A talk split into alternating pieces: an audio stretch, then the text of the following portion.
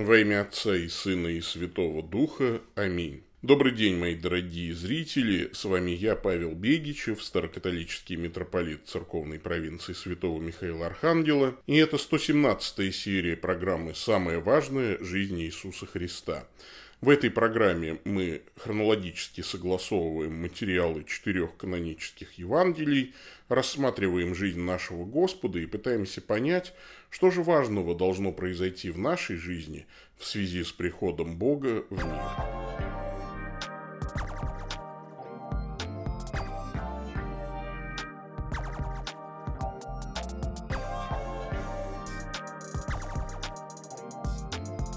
И сегодня у нас такой уникальный эпизод из жизни Иисуса Христа, о котором рассказывает только евангелист Марк. Это э, исцеление в Вифсаиде одного слепого человека. Иисус идет в Кесарию Филиппову и вот проходит мимо Вифсаиды, неподалеку от того места, где Иордан впадает в море. Ну и по реакции слепого мы можем понять, что он когда-то был зрячим и потерял зрение, потому что он хорошо представляет себе, как выглядят люди и деревья. И это интересный такой эпизод, когда Христос дважды э, касается человека. Я помню, как однажды мой э, друг Саш Попов, когда-то был он старшим пресвитером баптистским э, в Удмуртии, он рассказывал, а у него молодость была вот вся полна приключениями. А, как он ехал на машине там с друзьями, зимой это было, и они подобрали какого-то странноватого такого мужичка. А, мужичок этот э, был с топором, и э, видно, что он был прям под какими-то веществами. По-моему, они его потом все-таки сдали в полицию, милиция еще тогда была, потому что мужичок под веществами начал рассказывать про то, что э, он там пошел в лес с друзьями выбирать елку, но друзья стали потихонечку превращаться в елочки – и он их тоже начал срубать потихонечку. И вот он срубил двоих, двоих своих друзей, елочек, потому что они вот э, э, стали прям вот в елочки на глазах превращаться. Потом он недобрым так взглядом оглядел всех, кто был в машине, и говорит, а что-то и вы, ребята, в елочки потихонечку превращаетесь. Ну, в общем, его так скрутили и сдали куда положено, по-моему, на первом же посту ГАИ. Вот. Э, ну, человек под сильными какими-то веществами был. А когда Саша это все рассказывал, он говорит, я только одно вот вспоминал из Евангелия. Вижу проходящих людей как деревья. Да. Это действительно такой интересный очень эпизод. Ну, непонятно, почему Христос дважды касается человека. Обычно он с первого раза исцеляет в совершенстве. Хотя, действительно, вот мы видим, что все святые отцы, все древние толкователи видят здесь прообраз спасения души. То есть Христос необычностью своего исцеления показывает, что здесь не так все просто. Да? То есть здесь он некую притчу хочет нам все-таки рассказать. Ну, потому что обычно он исцеляет действительно одним прикосновением, и, будучи Богом, он в силах э, сразу все в совершенстве сделать. Но он здесь специально как-то замедляет вот этот процесс исцеления, делает его двухфакторным – и э, действительно здесь такой прообраз спасения души, некогда зрячий, а потом ослепший. Человек создан был безгрешным, а потом наши прародители пали, и потомство Адама и Евы теперь вот ослепло духовно, мы не можем видеть Бога, не можем видеть духовный мир так, как должны его видеть. И действительно мы видим людей, проходящих как деревья, да, иногда, даже после того, как стали христианами. Это очень забавно, кстати, звучит э, по-гречески. Вижу людей, но они похожи на деревья, и они еще при этом ходят. Ну, то есть, вижу, что как бы деревья ходят. Вот на что люди похожи. Да, это очень интересный образ. Мы сейчас об этом давайте поразмышляем. Ну, прежде всего, прочитаем Евангелие от Марка, 8 глава, э, с 22 по 26 стихи. Приходит в Вифсаиду и приводит к нему слепого и просит, чтобы прикоснулся к нему. Он взял слепого за руку, вывел его вон из селения и, плюнув ему на глаза, возложил на него руки и спросил его, видит ли что. Он, взглянув, сказал, вижу проходящих людей, как деревья. Потом опять возложил руки на глаза ему и велел ему взглянуть. И он исцелел и стал видеть все ясно. И послал его домой, сказав, не заходи в селение и не рассказывай никому в селении. Здесь действительно такой как бы, двойной, что ли, смысл, да, то есть это двойной уровень понимания. Ну, первый уровень, естественно, это взаимодействие Христа со слепым, а второй уровень – это уровень евангелиста Марка, который со слов апостола Петра рассказывает эту историю нам для нашего духовного назидания. И, конечно, здесь образ прозрения, такой духовно слепой человеческой души. И вообще вот весь путь так спасения как-то здесь описан. Ну, во-первых, слепой не может сам прийти ко Христу, его ко Христу приводит. Э, дело в том, что человек грешный без Божьей благодати не может спастись и не может даже захотеть спасения особо. Слепой безнадежно потерян в темноте, э, его дорога жизни абсолютно спутана, она искривилась, засорилась грязью. Вот, все, человеку не выбраться самому. А ведь еще недаром это все происходит в Вифсаиде. Вифсаида, как вы помните, Христос укорял. Горе тебе Харазин, горе тебе Вифсаида. Если бы в Тире и Сидоне явлены были силы, явленные в вас, то давно бы они во вретище и пепле покаялись. То есть, э, слепого человека приводят ко Христу, потому что, ну, Вифсаида – город неверия. Слепота неверия – не способна сама себя исцелить и без Божьей благодати не способна прийти к Богу. А, во-вторых, мы видим здесь, что э, вот слепому человеку, да, или слепой душе, приведенной ко Христу, нужно Христово прикосновение. Непременно нужно, чтобы он коснулся. То есть, это надо вплотную подойти, потому что ты же не видишь, да, ты не умеешь различать его на расстоянии, ты можешь слышать голос, но чтобы убедиться в вот этой э, спасающей благодати, нужно прикосновение, нужно подойти, нельзя все это делать э, вот на расстоянии, да, нужно, нужно прийти. Конечно, бывает, что Христос и на расстоянии исцелял людей, но там нет вот этого прообраза спасения. Мы прикасаемся к Христу, прикасаемся к таинствам, прикасаемся к церкви. Нужна не только холодная вера сознания, не только движение сердца, не просто вот, волей нащупывать там что-то, да, а нужен вот такой приход ко Христу довольно решительный. А мы видим, что Христос берет человека за руку. Третья такая вот отличительная черта. То есть прозрение души как бы сопровождается божественной силой. Дай мне руку, да, то есть казалось бы, вот дай мне руку, вложи твою руку в мою, я тебя поведу отныне, я твой поводырь. И, конечно, это божественная помощь, божественная сила. Для проявления божественной силы нужны условия, да, вот, в которые э, должна быть поставлена душа. И какие это условия? Э, ну, во-первых, мы видим, ну, вернее, это уже как четвертое наше наблюдение, да, что Господь выводит слепого вон из селения. Это интересный момент. Христос не устраивает шоу, из исцеления. Христос не устраивает здесь каких-то ну, вот нравоучений, не говорит, все сюда, посмотрите, как это будет.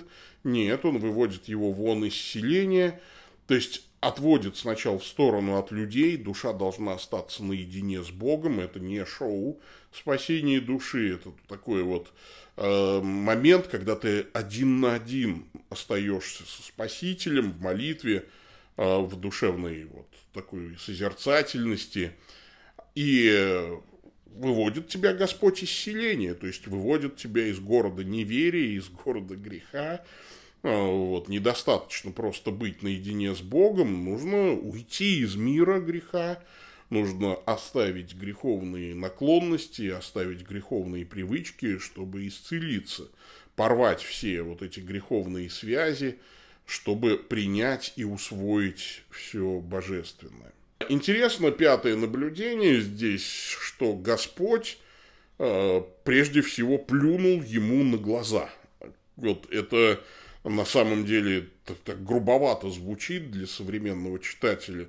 Ну что же это такое? Христос плюнул ему на глаза. И этот акт э, Божьей воли тоже не случайен, потому что плюнуть на кого-то – это знак презрения, знак поругания, потому что болезнь Э, все болезни – это результат того, что наши прародители когда-то согрешили. То есть э, в мир вошел грех, с грехом вошла смерть, болезни, и вот все худое, то есть все болезни от того, что мы вот живем в состоянии греха. И, конечно, Господь, прежде чем исцелить человека, Он как бы говорит, что вот грех должен быть поруган, нужно покаяние. Нужно возненавидеть грех. Поэтому, вот, кстати, в восточном чине крещения иногда еще э, вот, плюют на сатану, да, отрицаешься ли сатаны, все гордыни его, ангелов его, да, там, иду, не плюнь на него, да, то есть, вот, э, фу, не хочу, да, то есть, вот, ты должен плюнуть на грех, да, то есть, ты должен возненавидеть грех, это такой вот прообраз покаяния, что называется. Интересно, что Христос э, однажды там плевал на землю и делал брень из плюновения, как это написано, и вкладывал в глаза слепорожденному. Но это другой образ, другой случай. Там Христос э, просто повторяет то, что он сделал в самом начале мира, когда творил целого человека, Адама, из глины. То есть тоже из такой смеси воды и праха земного э, а здесь Христос просто взял такие вот прах, фу, со слюной смочил и просто сотворил глаза из, и вот, вложил там слепорожденному. Но это другой образ. Здесь он показывает, что он там Господь, который сотворил всего человека. А, а вот этот человек не был слепорожденным, он был когда-то зрячим, да, он же знает, как выглядят деревья, по крайней мере, и как должны выглядеть люди. И его, конечно, пугает, что люди похожи на деревья, которые ходят. А, вот, он был зрячим. И мы видим, что Христос а, вот здесь действительно показывает этот образ плюновения. Очень похоже кстати, когда был глухой косноязычный, Иисус тоже плюнул. А, вот, там, правда, не указывается куда и умалчивается о греховности больного, как о причине болезни.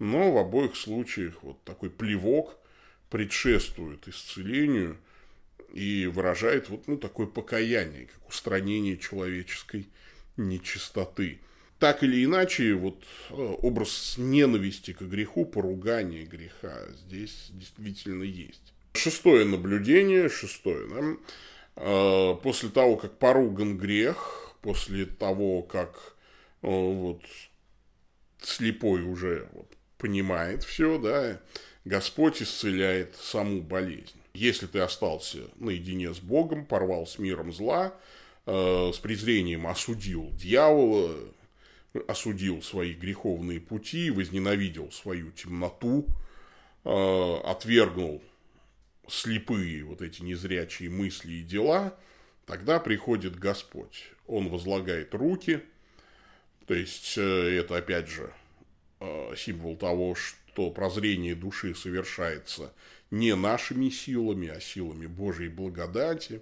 Как только ты выразил желание вот, отвратиться от греха, опять же, под действием э, призывающей Божьей благодати, то благодать возрождает человека, закладывает фундамент спасения. Это глубокий по смыслу образ, да. Но седьмое, вот как раз мы видим, что исцеление совершается не сразу. И вот здесь Господь специально это делает, чтобы мы обратили на это внимание. Э, при первом возложении рук да, то есть он видит проходящих людей как деревья. И только при вторичном возложении рук стал видеть все ясно. Конечно, Господь может исцелить единомоментно, он обычно так и делает. Здесь он просто заостряет наше внимание. А, почему? Потому что спасение не совершается сразу и навсегда. Спасение – это процесс. Это длительная и сознательная борьба, в которой непременно активен сам человек. То есть ты должен попытаться увидеть людей. Что ты видишь? Я вижу, вижу, ну, я вижу людей, как деревья, которые ходят. Я пытаюсь, я смотрю, я всматриваюсь, но у меня не выходит. Это очень похоже на то, как мы живем христианской жизнью. Мы еще не научились видеть в людях подлинную их красоту, видеть образ Божий. Мы видим людей как деревья, которых нужно срубить топориком, знаете, как елочки, да, чтобы э, сложить дрова или принести их домой, украсить ими дом на Новый год. Ну, то есть мы видим в людях источник древесины, плодов, э, там, фотосинтеза. Ну, то есть потребительски к людям э, относимся. Это деревья, которые ходят. Из них мы э, что-то строим в своей жизни. Но научиться видеть образ Божий в людях, научиться видеть вообще мир таким, каким его задумал Бог, это нужно попытаться, постараться. Причем, опять же, без Божьей благодати у тебя это не получится. Да, то есть ты понимаешь, но ты должен всматриваться. Христос спрашивает, да, что видишь. Ну и, наконец, восьмое да, наблюдение, которое мы видим, что Господь вторично возлагает руки на слепого, и тот видит все ясно. Наверное, это, конечно, прообраз уже небес, это прообраз обожения, о котором пишет Павел, апостол в первом Коринфянам. Теперь мы видим, как бы сквозь тусклое стекло гадательно, тогда же лицом к лицу, теперь знаю я отчасти – а тогда познаю, подобно как я познан. И интересно, что Христос говорит такому человеку, все, тебе нужно идти домой, не входи в селение, потому что Вифсаида – это неверующее сообщество, они угасят твою веру, отрекись от мира. Видимо, что сам-то слепой не был из Вифсаиды, Христос проходит мимо Вифсаида, и к нему его приводят, но его могли привести откуда угодно. Поэтому Христос говорит, в Вифсаиду, в селение не ходи, а иди домой. И вот здесь понятный тоже образ, да, когда ты уже обожился, уже после смерти, когда ты уже вошел в присутствие Божье, тебе не сохранить ничего из этого земного. И здесь Господь, конечно, указывает направление жизни. Иди домой. А дом наш на небесах, жительство наше на небесах, как говорит Писание, не заходи в селение, не возвращайся в мир. Стремись к вот этому обожению, к полному прозрению, когда ты познаешь подобно, как ты познан нет уже никаких связей с греховным миром на небесах. Иди же туда, иди домой. Рви все связи с Вифсаидой, с грехом и неверием. И будет тебе блаженство вечное. Какой прекрасный образ, какой прекрасный эпизод, какие прекрасные духовные уроки дает нам святой евангелист Марк – и святой апостол Петр. И, конечно же, Бог и Спаситель Иисус Христос. Господь с вами, да благословит вас всемогущий Бог, Отец, Сын и Дух Святой. Идите в мире. Пока-пока.